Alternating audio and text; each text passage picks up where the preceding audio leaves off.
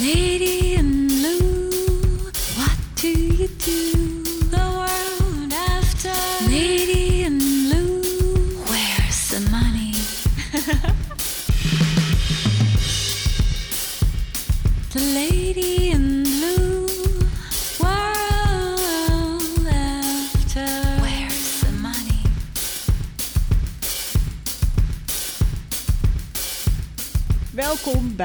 eerste podcast van The World After by The Lady in Blue. Where is the money? Gaat erover hoe zet je toekomstige trends in om je business te laten floreren in de toekomst of zelfs te garanderen. Where's the money? Ik ga in het eerste deel uitleggen hoe je trends kan zien en hoe dat systeem werkt. En in het tweede deel leg ik uit hoe je een toekomstige trend kan vertalen in concepten voor jouw business. Of hoe je die aansluiting kan vinden. Het kunnen ook producten zijn. Eh, Luister maar, zou ik zeggen. Ehm, de fashion-industrie is vaak een heel goed eh, spiegel, vind ik, om iets duidelijk te maken. Het gaat ons ook allemaal aan. Ik ken eigenlijk niemand die geen fashion heeft. Ik ken niemand die bloot naar zijn werk gaat. Dus ik neem dat voorbeeld. En het voorbeeld is skirts for men. Dus rokken voor mannen. Ik zie hem al een tijdje. En het is er typisch één waarvan iedereen in het begin denkt: Ah, dat kan jij wel zeggen met je blauwe haren. Maar denk je nou echt dat wij hier, mannen van de Rabobank of een andere bank, nou over tien jaar hier met rokken zitten? Ah joh, en dan laten ze het gaan. Maar eigenlijk is het systeem zo dat als we kijken naar de wereld, doe ik altijd een rondje van de wereld uh, met mijn handen, dan kunnen we wel naar de geschiedenis kijken. En misschien moet ik er nog even tussendoor zeggen, we hebben allemaal de neiging om te denken dat zoals het nu hier is, is de normaliteit. Maar dat is helemaal niet zo. En als je in India bent, dan is het allemaal heel erg anders, bijvoorbeeld. En als we naar vroeger kijken ook. Dus we beginnen met dat rondje, uh, de wereld, en dan kunnen we dus terug in de tijd. En als we het hebben over rokken voor mannen, dan zien we eigenlijk dat in de hele geschiedenis dat altijd heel erg normaal is geweest. We hoeven maar naar het Rijksmuseum te gaan en we zien daar mannen met rokken. We weten ook dat jongetjes tot acht jaar ongeveer jurkjes en rokjes droegen. En in Italië was dat zelfs 40 jaar geleden nog zo, tot hun achtste. En als we dan verder gaan kijken, dan zien we dat als we goed over nadenken, we werden allemaal bloot geboren. En we leefden bloot in het beginsel.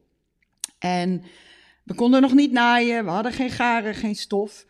En waarschijnlijk had de eerste mens het koud. En ja, wat kon hij doen? Hij vond waarschijnlijk een velletje van een dier, wat ze of hadden gejaagd of dat gewoon dood was gegaan, was gedroogd in de zon. En waarschijnlijk wikkelde hij dat en zij dat om. Dus voilà, het eerste fashion item van de mensheid, zowel mannen als vrouwen, is waarschijnlijk de rok. En als we dat beseffen, dan beseffen we dat die status quo van vandaag, namelijk, poh, mannen in rokken, ben jij nou gek, helemaal niet zo raar is. Sterker nog, het is misschien wel raar dat we dat nu zo vinden.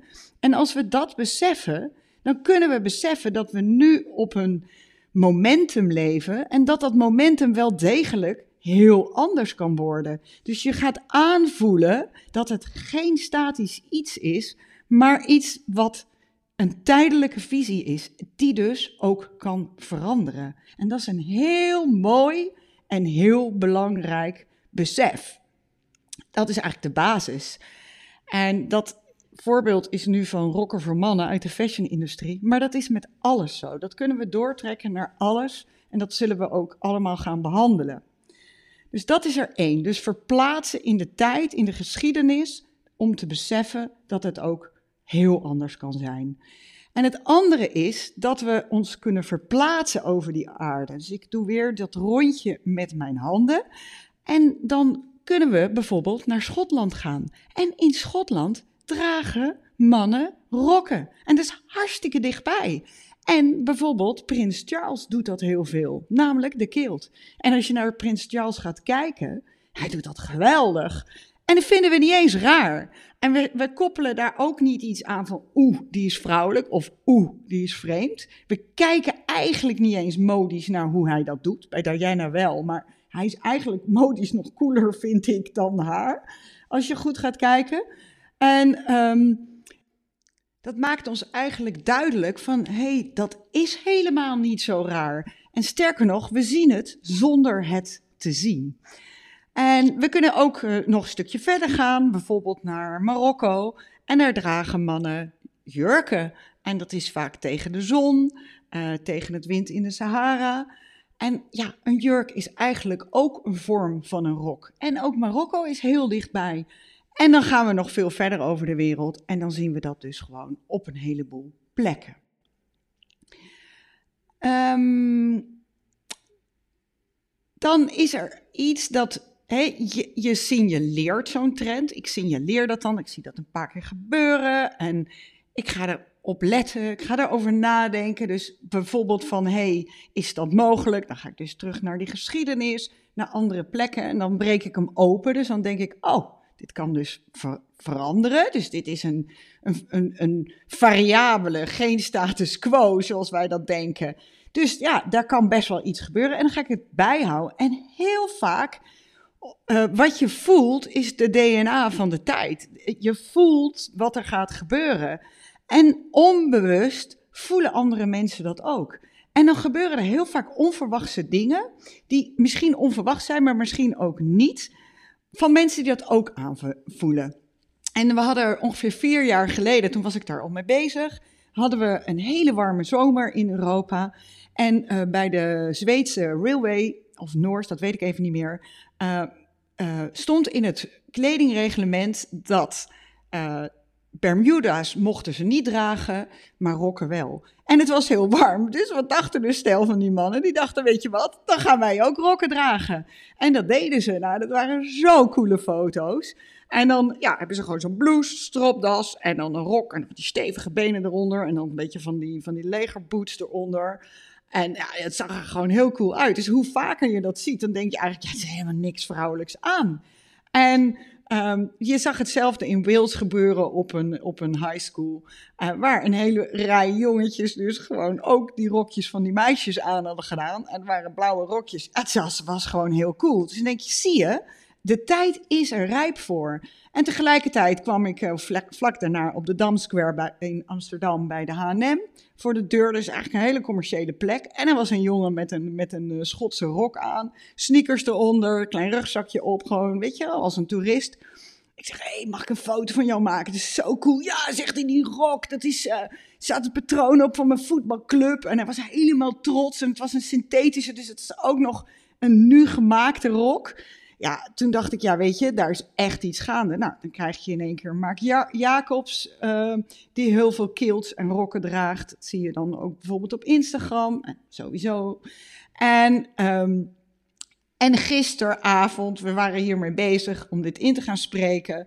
En uh, Mark Bryan, 911, zo heet hij op uh, Insta. Uh, dat is een man, die is een zakenman. tenminste, ik denk dat hij zakenman, hij werkt in ieder geval.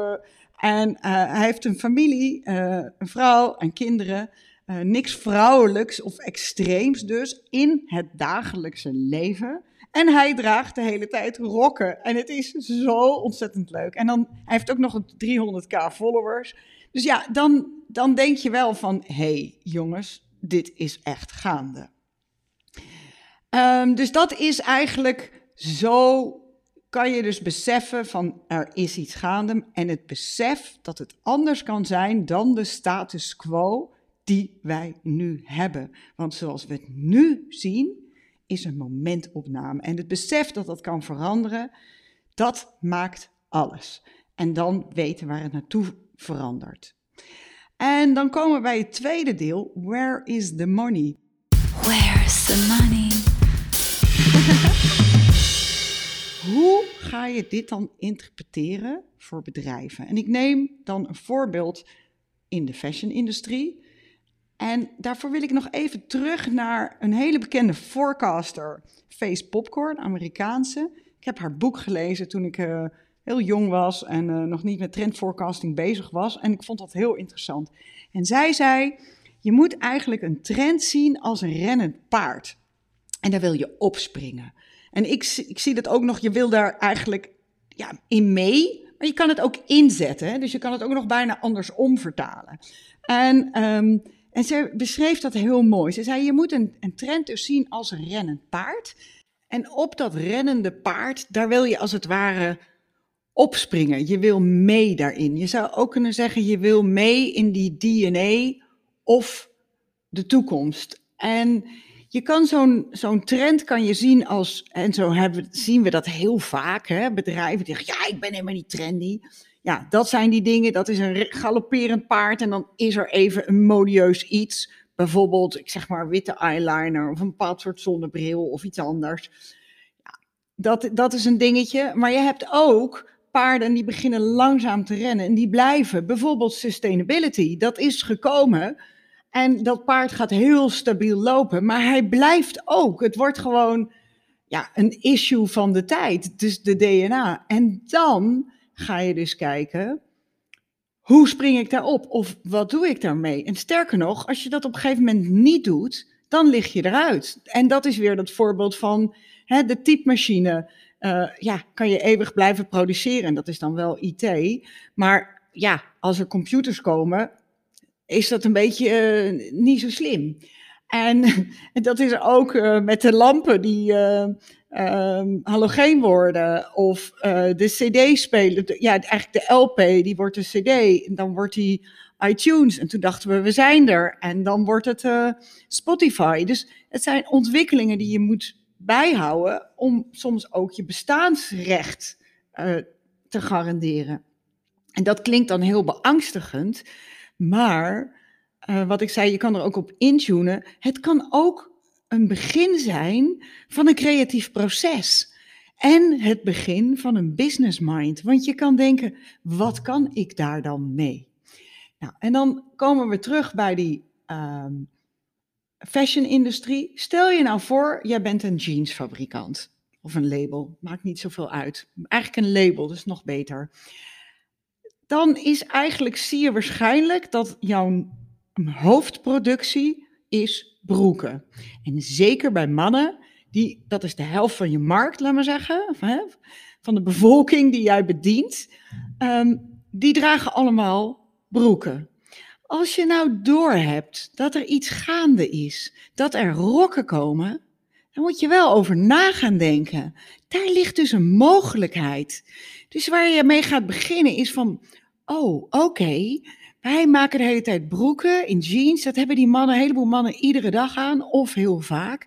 Maar die gaan misschien wel over naar rokken. Daar wil ik bij zijn. Maar dat is een hartstikke leuke kans. Dus wat ga je dan doen? Dan ga je zeggen: Oké, wat is het meest logisch voor mijn stof? Voor niet zo flexibele stof en een beetje ruig. Nou, dan kan je bijvoorbeeld kijken, hè, al die ontwikkelingen die we net zagen. Van weet je wat, dan gaan we eens kijken of we een paar kilts gaan maken voor mannen. In jeans. En dan ga je kijken, van, nou, kan ik dan, waar, waar bevinden zich deze mensen? Wie zijn die mannen? Nou, dan heb je bijvoorbeeld de Mark Bryan, waar we het net over hadden, at Mark Bryan 911, volgens mij van de Porsche. Um, dan, wat een heel veel, hele mooie mannelijkheid geeft uh, aan zijn naam. Um, Althans, ik ben een vrouw en ik rij ook Porsche. Maar goed, even dat terzijde. Um, dan kan je kijken, oké, wie zijn daarmee bezig? Kan ik die benaderen? Kan ik daarmee samenwerken? Of flauw gezegd, zijn het influencers die je kan inzetten? Kan ook. Er zijn allerlei systemen voor. En als je daar nu al mee begint, op de tijd dat het echt booming wordt, weet jij al hoe je een kilt moet maken. Dragen de, hè, de, de early adapters het al. En kan je gewoon in doorknallen. Plus, als dan mannen inderdaad jeans in een rokvorm willen, dan weten ze dat ze het bij jou moeten vinden. Dus dan zit jij er al in. Dus dat is gedacht vanuit iemand die jeans maakt. Maar en het kan trouwens ook zijn voor iemand die rokken maakt, altijd voor vrouwen. Die kan in één keer denken: hey, hey, wij kunnen onze markt verdubbelen. Dus die gaan hetzelfde proces in. Maar het kan ook nog op een hoger plan zijn met strategie. Als jij een bedrijf bent dat handelt, laat maar zeggen, in fashionondernemingen, en dan kan je LVM zijn of kleiner, uh, en je bent een investeerder, dan kan je denken, aha, daar gaat dus iets gebeuren in uh, bedrijven, modebedrijven, die gaan allemaal al slecht, maar daar zit dan een toekomstmarkt in uh, waar ik in zou kunnen investeren. Nou, dan ga je dus kijken van, hé, hey, waar zitten die Schotse eigenlijk? Die Schotse rokkenfabrikanten, wie zijn dat? Die ga je in kaart brengen. Nou, misschien koppel je er een leuke vakantie aan toe, als, het, als, als alles weer open is. Uh, en ga je eens kijken daar in Schotland hoe dat nou allemaal werkt en wie dat zijn. Op het moment dat jij dan denkt, wauw, nou slaat het door, heb jij het al in kaart en kan je je slag slaan. Sterker nog, je kan ook nog daarvoor zijn. Dus dan zijn ze nog minder waard, die bedrijven. En zijn ze misschien zelfs een beetje noodlijdend. Kan jij hem voor een prikkie kopen? En dan ben je straks zit je goed. Dus je, je gaat gewoon vanuit jouw business denken van wat kan ik daarmee? En dat is eigenlijk um, het hele proces. En dat kan op allerlei gebieden. Dus ik sprak gisteren met um, Simone Levy, online ondernemer. En zij uh, doet heel veel coaching voor vrouwen. Nou, als we dan bijvoorbeeld nu weten dat. Um, nou, ja, het is wel even een ander stukje, maar we weten, we zien een trend dat hè, we hadden eerst heel weinig vrouwen in de businesswereld. Toen kwamen er vrouwen in de businesswereld en die gingen zich eigenlijk een beetje mannelijk gedragen. Dus die deden vaak mannelijke pakken aan, korte haren, bij wijze van spreken. En, en vrij, vrij rationeel gedrag om maar aangepast te zijn en geaccepteerd.